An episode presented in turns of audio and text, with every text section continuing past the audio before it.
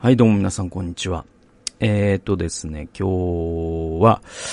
あのー一人ビブリオバトルね、あのーなぜ人はカルトに惹かれるのかっていうのを第7回にわたってですね、結構、まああの僕面白かった本なので、あのめちゃくちゃこう深掘りしてしまって、7回にわたってしまったんですけれども、おー今回、まあ新しいシリーズになるかも、単発になるかわかんないですけど、ちょっと短めのやつを、あのーちょっとトントントンと続けてから対策に挑みたいなっていう感じのムードになっています。で、えっと、今日はですね、会って話すことっていう本です。えー田中博信さん。2021年ダイヤモンド社から出ている本です。で、まあ、この本ね、あの、すごいもう、あの、手に取ったらね、わかるんだけども、むちゃ字がでかくてね、こう本がね、読むのがね、苦手な人が大好きなタイプの、あの、あの、ルックになってますので、えー、めちゃくちゃ読みやすいです。だから、1時間で読めるんじゃないですか。あの、読み慣れてない、本を読み慣れてない人でも1日で読めるんじゃないかな、と思います。そういう本で。しかも、じゃあ、内容がないかっていうと、あるんですよ。これがすごくて、だからそういうタイプの本で内容がなかったらもう最悪でしかないんだけど、あの、この本ってまあ短いっていうかね、その字がでかくて短いっていうことがいい、に必然性を持たせてるんですよね、この田中さんっていう。結構、あの、やり手の編集者だったのが今もう書くようになってるっていうか。で、この人自身もめちゃくちゃ本読む人らしくて、多分僕より読んでるんじゃないですかね。あの、すげえ、あの、多読の人です。で、えっと、だからこそ、その、少ない文字数で、その、えー情報量を削るんじゃなくて、情報密度を高めるっていうか、そういうことができている人で、あ、すごいなこんな風にで、できたらなっていう、もう本当に何もかも僕に、僕は及ばないというか、もうすごいなと思いましたね。で、まあ、あの、この人、まあ、関西の方で、とにかくまあ、その短い文章の中で、もうユーモアをこれでもかというぐらい、あの、放り込んでくるっていうのも、ちょっとこう、笑、読みながら笑っちゃう感じとか、まあそういうのもあって、なんかちょっと面白かったんで、で、この会って話すことが面白かったから、その前の本が、えっと、読みたいことを書けばいいっていう本なんだけど、これも読んだんですよ。で、これの、ちょっとね、僕ね、どうしてもね、この読みたいことを書けばいいの中の、ちょっと一つのくだりが、どうしても紹介したかったんですよね。なんで、ちょっとこの、ね、えっと、会って話すことに入る前に、ちょっとそれ紹介させてもらうんだけど、それがさ、その、あの、要はね、このね、その、田中さんって、まあ、僕、すごく共感した部分いくつかあるんだけど、その中の一つが、やっぱこう、ビジネス書は役に立たないよねって話で。これごめんなさい。だから、ビジネス書好きの人って全国にめちゃくちゃいるから、なんかその人たちには本当にあれなんだけど、僕本当ね、ビジネス書ね、正直好きだったんですよ。20代の頃とかめちゃくちゃ読んでたんですけど、なんだろう、30代後半ぐらいから、なんかもう、もうええわってなって、なんだろう、本当に、あれだよ、だから駄菓子みたいなものを、大人になったら別に食いたいと思わなくなる現象に近い気がするんだけど、そうそうそう、なんかね、栄養分がないことに気づいちゃったんですよね。それで、それで、えっと、もちろん、あの、中にはすごいキラー星のように光るものはあるんですよ。ビジネス書。でも、そんなの100冊に1冊ぐらいで、やっぱ99%のビジネス書は、えー、なんだろう。ゴミだって言いそうになっちゃったけど、ゴミではないです。ゴミではないですけど。えっと、だから、これなんでかっていうと、まあ、あの、小泉晋三っていうですね、あの、元慶応大学の学長が言ってるんだけど、えっと、すぐに役に立つことっていうのはすぐに役に役に立たなくなるって言ってるんですよ。結局だから、その教養っていうか、長いこと役に立つ知識って古典にあるのね。だからそれが分かっちゃったらもうビジネス書の浅さが見えちゃうんですよね。それで、えっと、187ページに、えっと、その読みたいことを書けばいいの187ページにまさに本当に僕がこれ思ってたことやっていうのがあって、どうしても紹介したかったんですよね。えっと、それが、えっとね、読みますね。えー今更言うまでもないが、この本はビジネス書ではない。大体私はビジネス書なるものが世界で一番嫌いだ。ね。で、こっからが面白いんだけど、えっと、ハーバード流スタンフォード、フォード術。ね。ハーバード流スタンフォード術。全くわけがわからない。なぜ出世する人は上司になるのか当たり前だろうと。そもそも嫌いだからタイトルもうろ覚えだし、そんな本はなかったような気もするっていう。だから、なんか、すげえこのビジネス書ディスがさ、さえ渡ってるなと思って。確かになんかこう、ハーバード流スタンフォード術みたいなのってありますよね、なんかね。まあないけど、ないけど、なんかこう、スタンフォード流ってつけりゃ売れるとでも思ってるとしたら、ほんと舐めんなよと思うんだけど、売れてたりして、売れてんのかいっていう とか、このなぜ出世する人は上司になるのかって、これ、これトートロジー、同語反復なんですよね。あの、頭痛が痛いみたいな話なんだけど、だけど、でもさ、でも、ビジネス書のタイトルって突き詰めるとそういうことになるわけ。なぜ謙虚な人は人とうまくいくのか当たり前で、当たり前なのよ。当たり前のことを、あの、なんかドヤ顔で言ってるだけなんですよね。大体のビジネス書のタイトルって。で、それをまた買っちゃう人がいるっていう、まあなんかすげえ、あのー、だからまあそういうことも含めて多分著者は僕と同じようにちょっと意地悪な目線で見て、ちょっとディスってるのが面白かったんだよね。でね、まあ、続き読みますわ。えー、ビジネス本は何かの役に立つことを主眼に出版されている。だが役に立つことは恐ろしいことなのである。試しにね、台所にとても役に立つスポンジと、ちっとも役に立たない石ころを置いてみよう。3ヶ月後、ボロボロになるのはどちらだろうか。役に立つということは、身を滅ぼす結果を招くのであると。これだからさ、ほんとさ、ビジネス書をもう読み、読みまくってる人って、役に立つ人になりまくってるってことだから、ボロボロになりに行きまくってるってことでもあって。で、だから、いや、本当にね、なんかね、目から鱗だったんだよね。そうそうそうそうそう。で、まあこの人、だから田中さんもいるね、読書家でもあるから、その小泉晋三の言葉なんかも、多分、うん、知ってらっしゃるんでしょう。それをまた別、彼なりの言葉で言い換えたのがこれで、いや、僕らだからどうしてもこのハーバード流スタンフォード術を皆さんに紹介したかったっていうのもあるんだけど、いや、面白いなと思って。で、え、この、あの、会って話すことっていうのもすごくいい本だったんです。で、それが、で、結局ね、この人、なんかね、あの、会話の本を、じゃあ次書きましょうか、つって編集者と話しね、編集者から依頼が来た時に、えっと、会話術の本をね、なん、何百、なんか、もう本当に、100とか200とか読んだ。もう手に入る会話術の本を全部読んだらしいんですよ。もう本当に国会図書館とかまで行って。それで、で、大体類型化していくと大体これ3種類になるとか。で、そこまでやって、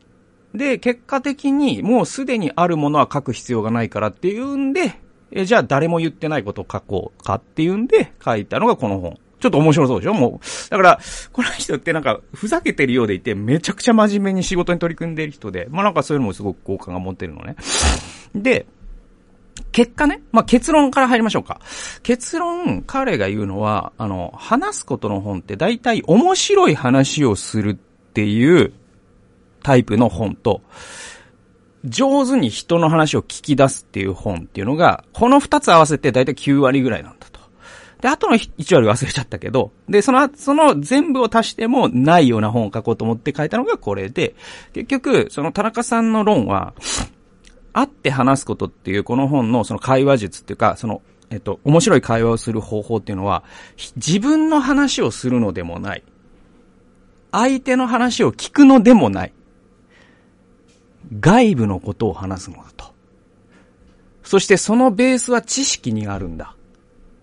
それが会話術だっていう。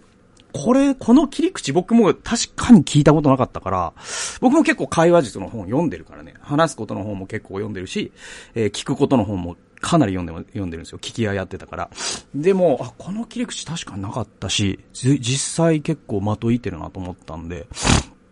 あの、紹介したいと思ったのね。で、じゃあなんで面白い会話のベースは知識にあると言えるのかっていうのが、実はコロナ禍っていうこのタイミングがすごく重要で、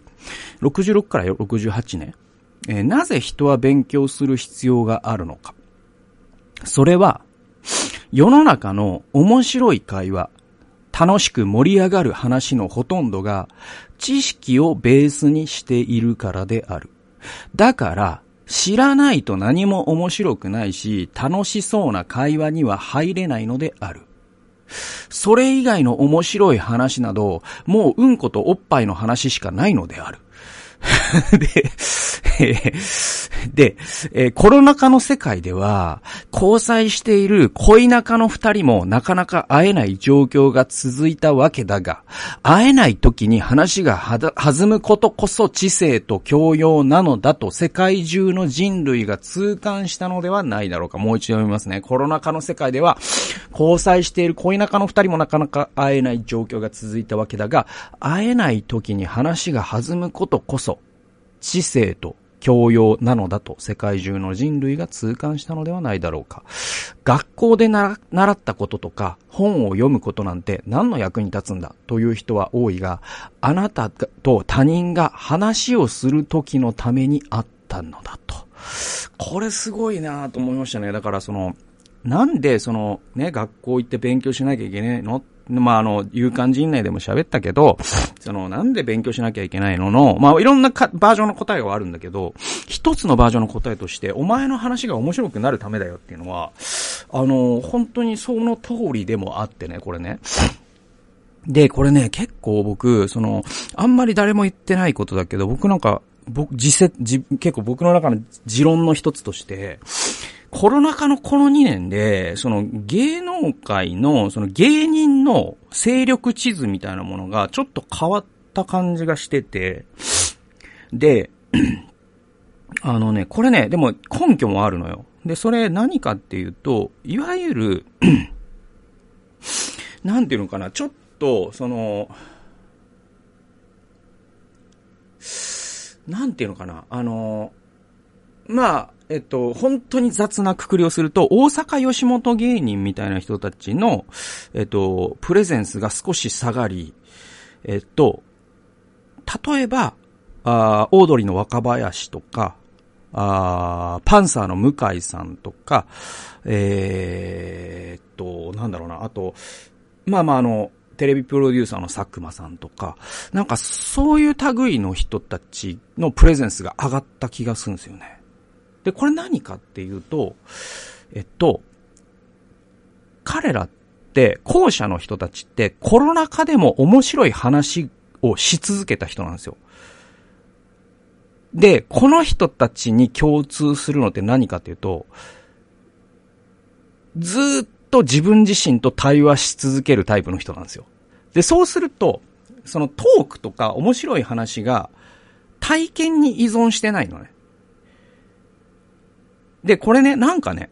なんだかな、二血で言ってた記事を僕読んだのかな。だから、えっと、二血ってあるじゃないですか。えっと、ケンコバとジュニアでよかったと思うんだけど。で、で、あれで、えっと、えー、その、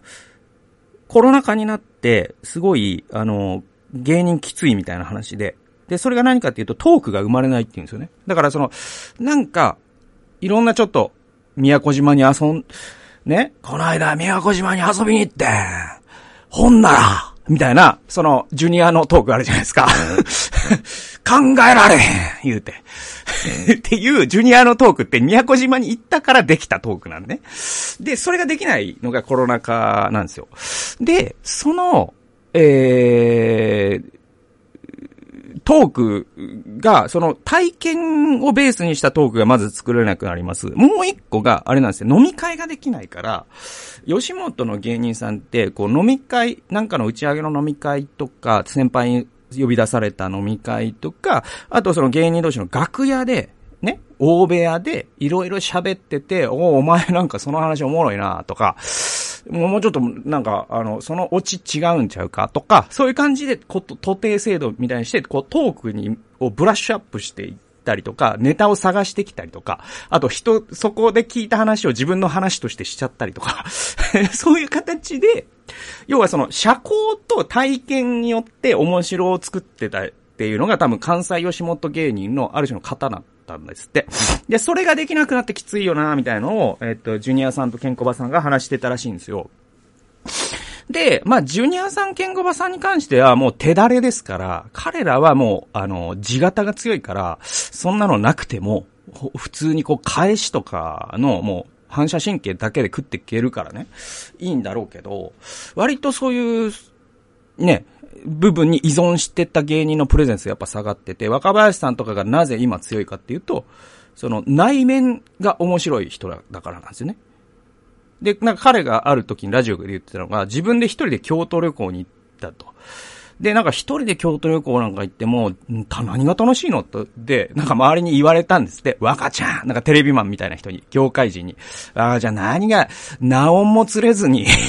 京都に行って何が楽しいのよ。やっぱザギンでシースーっしょみたいな人が来て、言ってきたけど、来たけど、えっと、いや、多分楽しいと思うと思って行ったらめちゃくちゃ楽しかった。それで、後で考えてなんで楽しかったかっていうと、えっと、僕、若ちゃんってもう脳内でずっと自分と話してるから、話し相手に困るということが一瞬たりともないんですって。だから清水寺に行ったら、この清水寺ってなんかあれだよな。なんかその清水寺の例えってどっから来たのかなとか。かずっと自分の中で対話をしてる。で、そのタイプの人ってコロナ禍になった時にもうめっぽう強いんですね。なぜなら、あの、面白いことがなくても、まあ、前に僕言ったけど、面白きこともなきよう面白くっていう、あれ、高杉晋作の時世の句だったか、まあ、忘れて、なんか、間違ってたらごめんだけど、だからそういう句があるんですよ。まあ、そういう話じゃないけど、その面白いものを見るっていうことに依存してると、このコロナ禍では積むんですよ。だけど、面白くものを見るだと、コロナ禍だろうが、もう何にも困ることはないんですよね。面白さを発見していけばいいわけだから、自分から。で、それこそが、実は教養と知性であり、で、教養と知性があるってことは、会えなくても話が弾むってことなんだよっていうのを、まあ、田中さん言ってて。で、この手の確かに会話術ってないっすよね。で、じゃあその知性って何かっていうと、ある種なんかこうトリビアっていうかさ、あるじゃないですか、なんかなんだっけ。こう、豆知識的なね。で、まあ、ああいうのとかって伊集院さんとか、えー、クリーム上田さんとか、まあ強いわけですよ。だけど、まああれはあれですごい一つのジャンルなんだけど、あの類も役には立つんだけど、もうちょっと体系的な古典とかに結びつけてそういうことを知ってるともうえげつなく強いですよ。確かに。会話においては。ああ、この人と話すと面白いなと。ある程度、どんな人と話しても思ってもらえる人間になることができるんじゃないのっていうのが、まあ、田中さんがこの本で言わんとしてることで、もう内容全部説明しちゃいましたけど、あとはもう打足なんですけど、まあ、文章自体面白いんで、あの、いくつか紹介していきます。111から112ページですね。これね、あの、関西人の人が、あの、話のさ、えー、最後に知らんけどって言うって知ってます？なんかさ、えっと、結構深刻な話をした後に最後に知らんけどって言うらしいんですよね。これ面白い僕好きで結構、なんだっけ？まあまあ読みますか。異常気象の理由？太陽の黒点反応が活発になってるからちゃうの？知らんけど。っていう で、なんで不況かわかるか？円高で輸出産業が打撃受けてるからや。知らんけど。っていう、っていう、この知らんけどは、関西人がよく使う終止形である。これは、えー、自己の発言に対する責任逃れではない。むしろ非常に自覚的で責任のある姿勢なのだ。これほんとそうで、あの、どっち、あの、断定する人の方が責任がないんですよ。ね、知らんけどって言える人の方が責任があるんですよ。その通りですよね。だって断定する人って、あの、すべての言明って仮説に過ぎないっていう留保をつけるということをあえてスキップしてるってことだから、自分の発言に責任持ててないんですよね。ね。えー、続き読みます。前者は、つまり、えっ、と、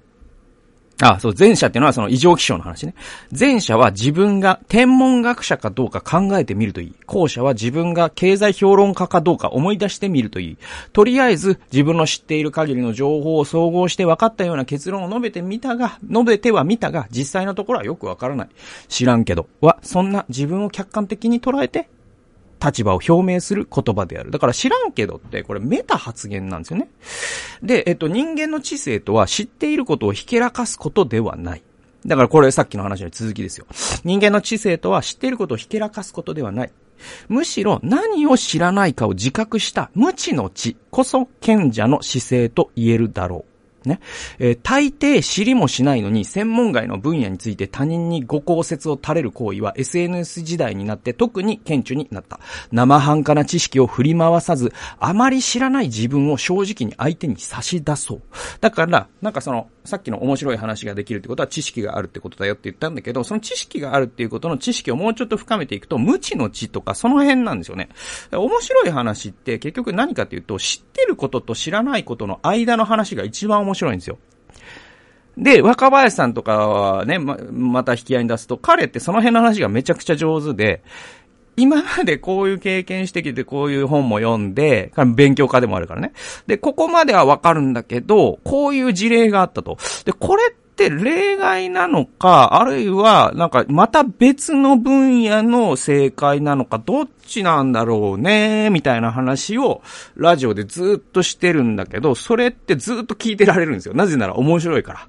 それは若林さんが自分の無知を自覚した上で発言してるから面白いんですよ。そういうのを教養って言うんですよね。だから、あの、ね、あの、私すべてのね、秘密分かりましたよ。あの、あれですよ、これね、えっと、トランプの、あれです、えー、バイデンの陰謀です。みたいな。なんかはい、論破、みたいな。なんか、それって、あの、無知、なんていうの、無教養なんですよ、無知、むしろね。あの、反知性主義なんですよ、実は。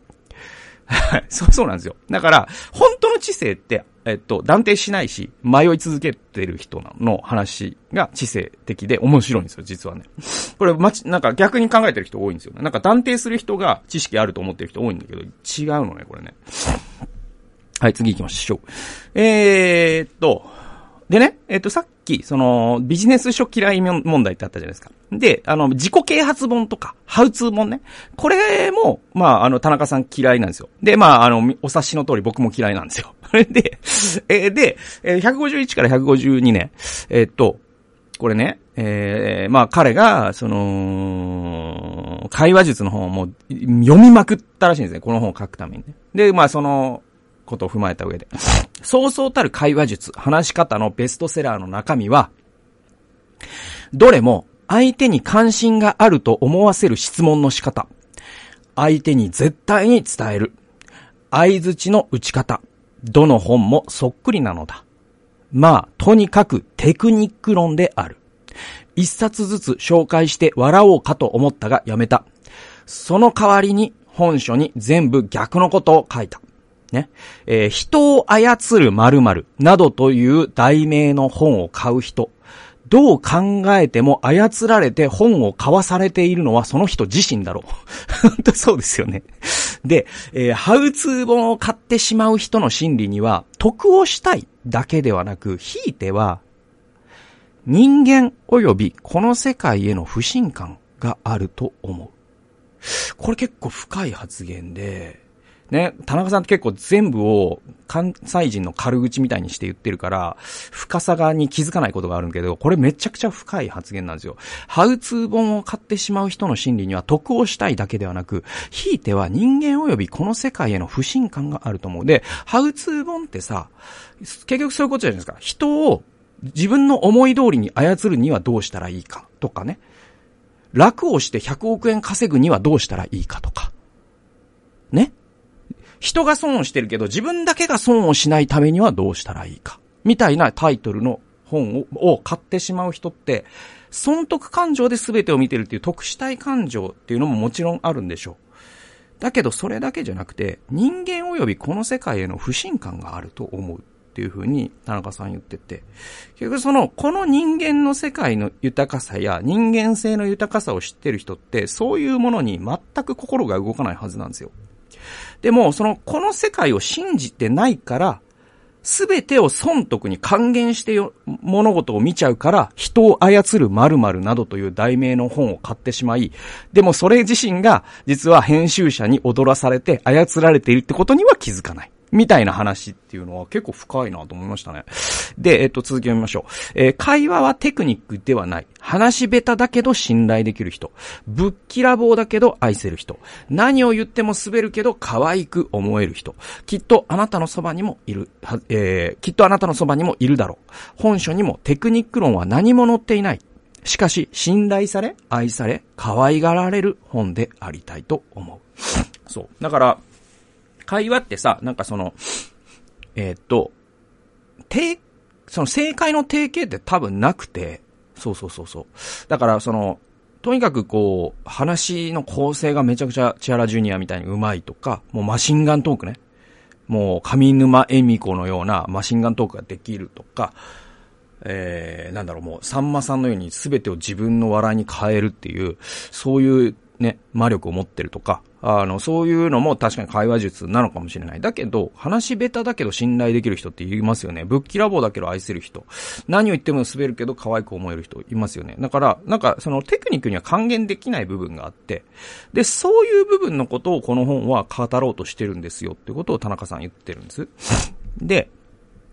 えー、どうしようかな。あ、今日もうちょっと一回で行きますわ、これ。えっ、ー、とね、でね、ちょっとこの A 六助さんの話が出てて、あの、僕 A 六助さん本当にね、不勉強で、あんまり詳しくないんだけど、まあ、とにかくすごい人なのね、なんかね。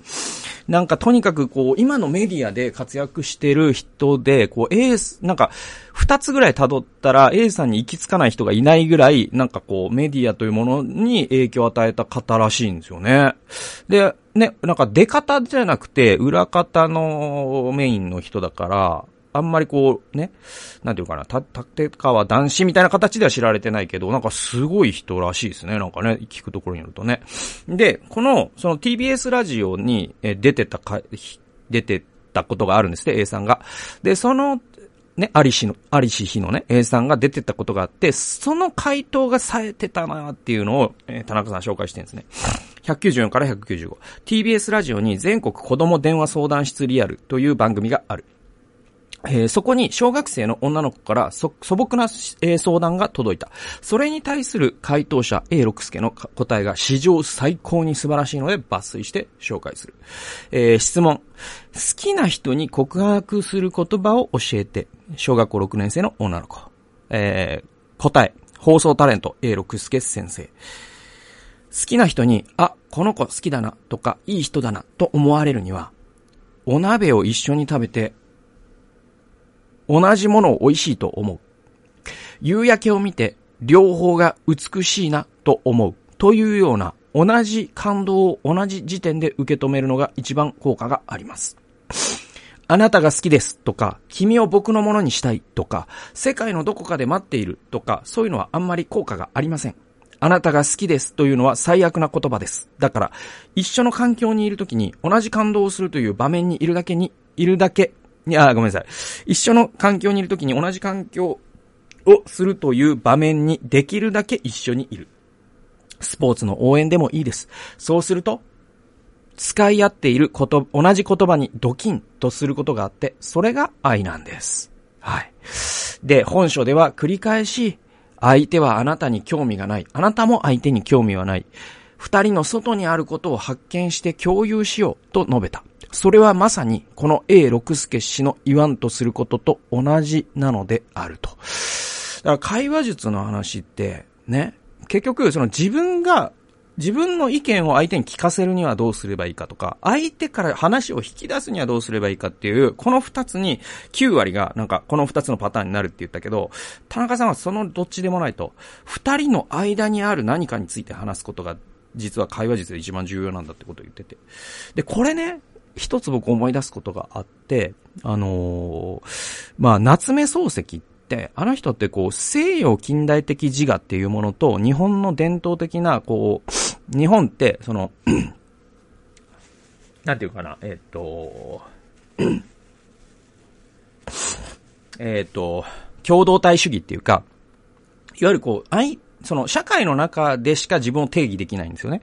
でも西洋の言葉が愛から全て始まるのを考えればわかるように、その西洋近代的自我っていうのは自我を立てる社会なんですよ。で、自我を立てる社会と自我を立てない社会の間で、まあ、悩みまくって夏目漱石は最後は、だからもう精神の病で、まあ死、ね、死を早めてしまった人なんだけど、で、それだけ悩んだ夏目漱石だからこそすごいなって思うのが、これなんか実話かどうか、えー、諸説あるらしいんだけど、一応漱石が言ったとされる言葉の中にね、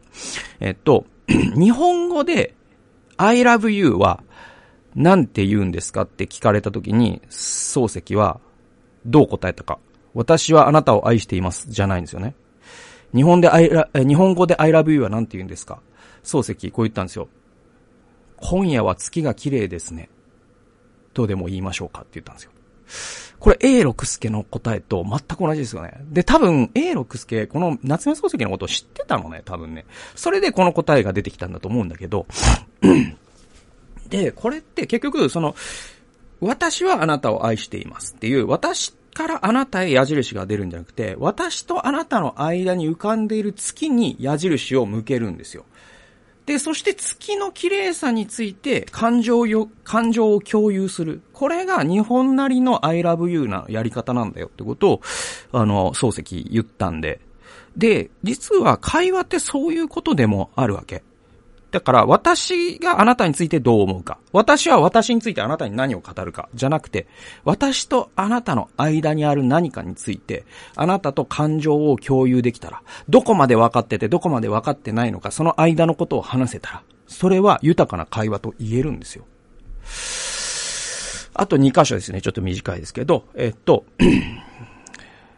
222、228から229ページです。えー、っとですね、これがね、えー、っと、まあいいや、読んでいきましょう。えー、異性間の付き合いでも結婚でも友人ができるのでも、それ以外でも人と人が繋がること、すべてに共通するのは何かしらの仕入れだ。ね。えー、別に何かの役に立てようと知識や経験を仕入れるのではない。それが偶然、何年後か、何十年後かに他人と響き合った時が出会いなのではなかろうか。人生はそんな奇跡でできているのではないかと思う。本章の あ、本章の、本書の第一章で私は、会話のベースは知識にあると書いた。知っていることを言う。遠い側面に切り返す。それは楽しい会話の原料であり、人が人に好意を持つきっかけではあるが、もっと深いところで人間が人間と繋がる理由は、何の役に立つかわからないが抱えていた知識だ。自分が心から好きな何かであったり、自分自身の遠い記憶であったり、そんな遠い日の仕入れが誰かの記憶と響き合うことなのだ。これが出会いなんだよって言ってるんですよね。だからこれ、本当にまさに、あれですよ、あの、花束みたいな恋をした論なんですよ、これって。花束みたいな恋をしたっていう一本の映画を文章にすると、今読んだところになるわけですよ。で、えっと、人間ってどんな時にその親友を得たりとか、その生涯の伴侶を得たりとか、生涯ビジネスパートナーとしてやっていく相棒を得たりとかするかっていうと、何のことはない、なんか知らないけど忘れられないような、知識とか思い出があるとするじゃないですか。例えば、なんか小さい頃にあの CM もうめちゃくちゃ脳に焼き付いてて、あれなんだったんやろな、みたいのをずーっと思ってて、なんか会話の端、ね、えー、表紙に、いや、実はね、こういう経験あったんですよって言った時に、え、僕もなんですよ今まで誰も言ったことないけど、ですよねなんていうのって、多分、なんか、友達できる瞬間ってそういうことじゃないですか。で、だからそういうストックを何の役に立つかわからないんだけど、いっぱい入れとくっていうのは、結局その人間関係を豊かにする一つの秘訣でもあるのね。そうそうそう。そういう話で、これ本当に面白いなと思いますね。えー、239ページです。これ最後の引用になります。えー、最後の最後に大事なことを言いたい。本だから誰も止めるものがないので言える。それは、他人と話す前に自分と話せということだ。まず自分自身が自分と楽しく会話できなければ他人と、他者と会話することはできない。ね。えー、まず自分自身が自分と楽しく会話できなければ他者と会話することはできないと。これだから最初のね、若林さんの話に戻ってくるんだけど、あのね、話が面白い人って、自分との会話がずっと面白い人なんですよ。だからその人の脳内の自分対自分の会話を覗き見ることを人が面白いと思ってくれるんですよ。逆に言うと、話がつまんない人って、その、自分の中の会話が下手なんですよ。だから話し始めたはいいが、尻滅裂だったり、自分が何か言ったキーワードに反応して結局脱線した結果、何を言いたく、な、な、言いたかったかわからなくなっちゃったりとか。で、結局聞いてる人もそんな長い話聞いてられないから、聞くことがボランティアになっちゃうんですよね。まあその人のセセラピーとしては必要かもしれないけど、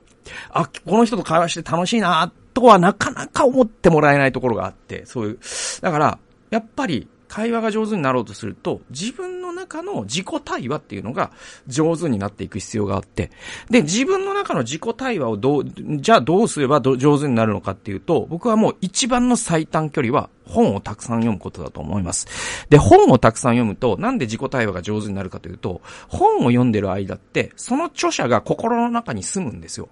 そうすると、その著者と自分でずっと対話してるんですよ。で、これって自己対話の練習になるんですよ。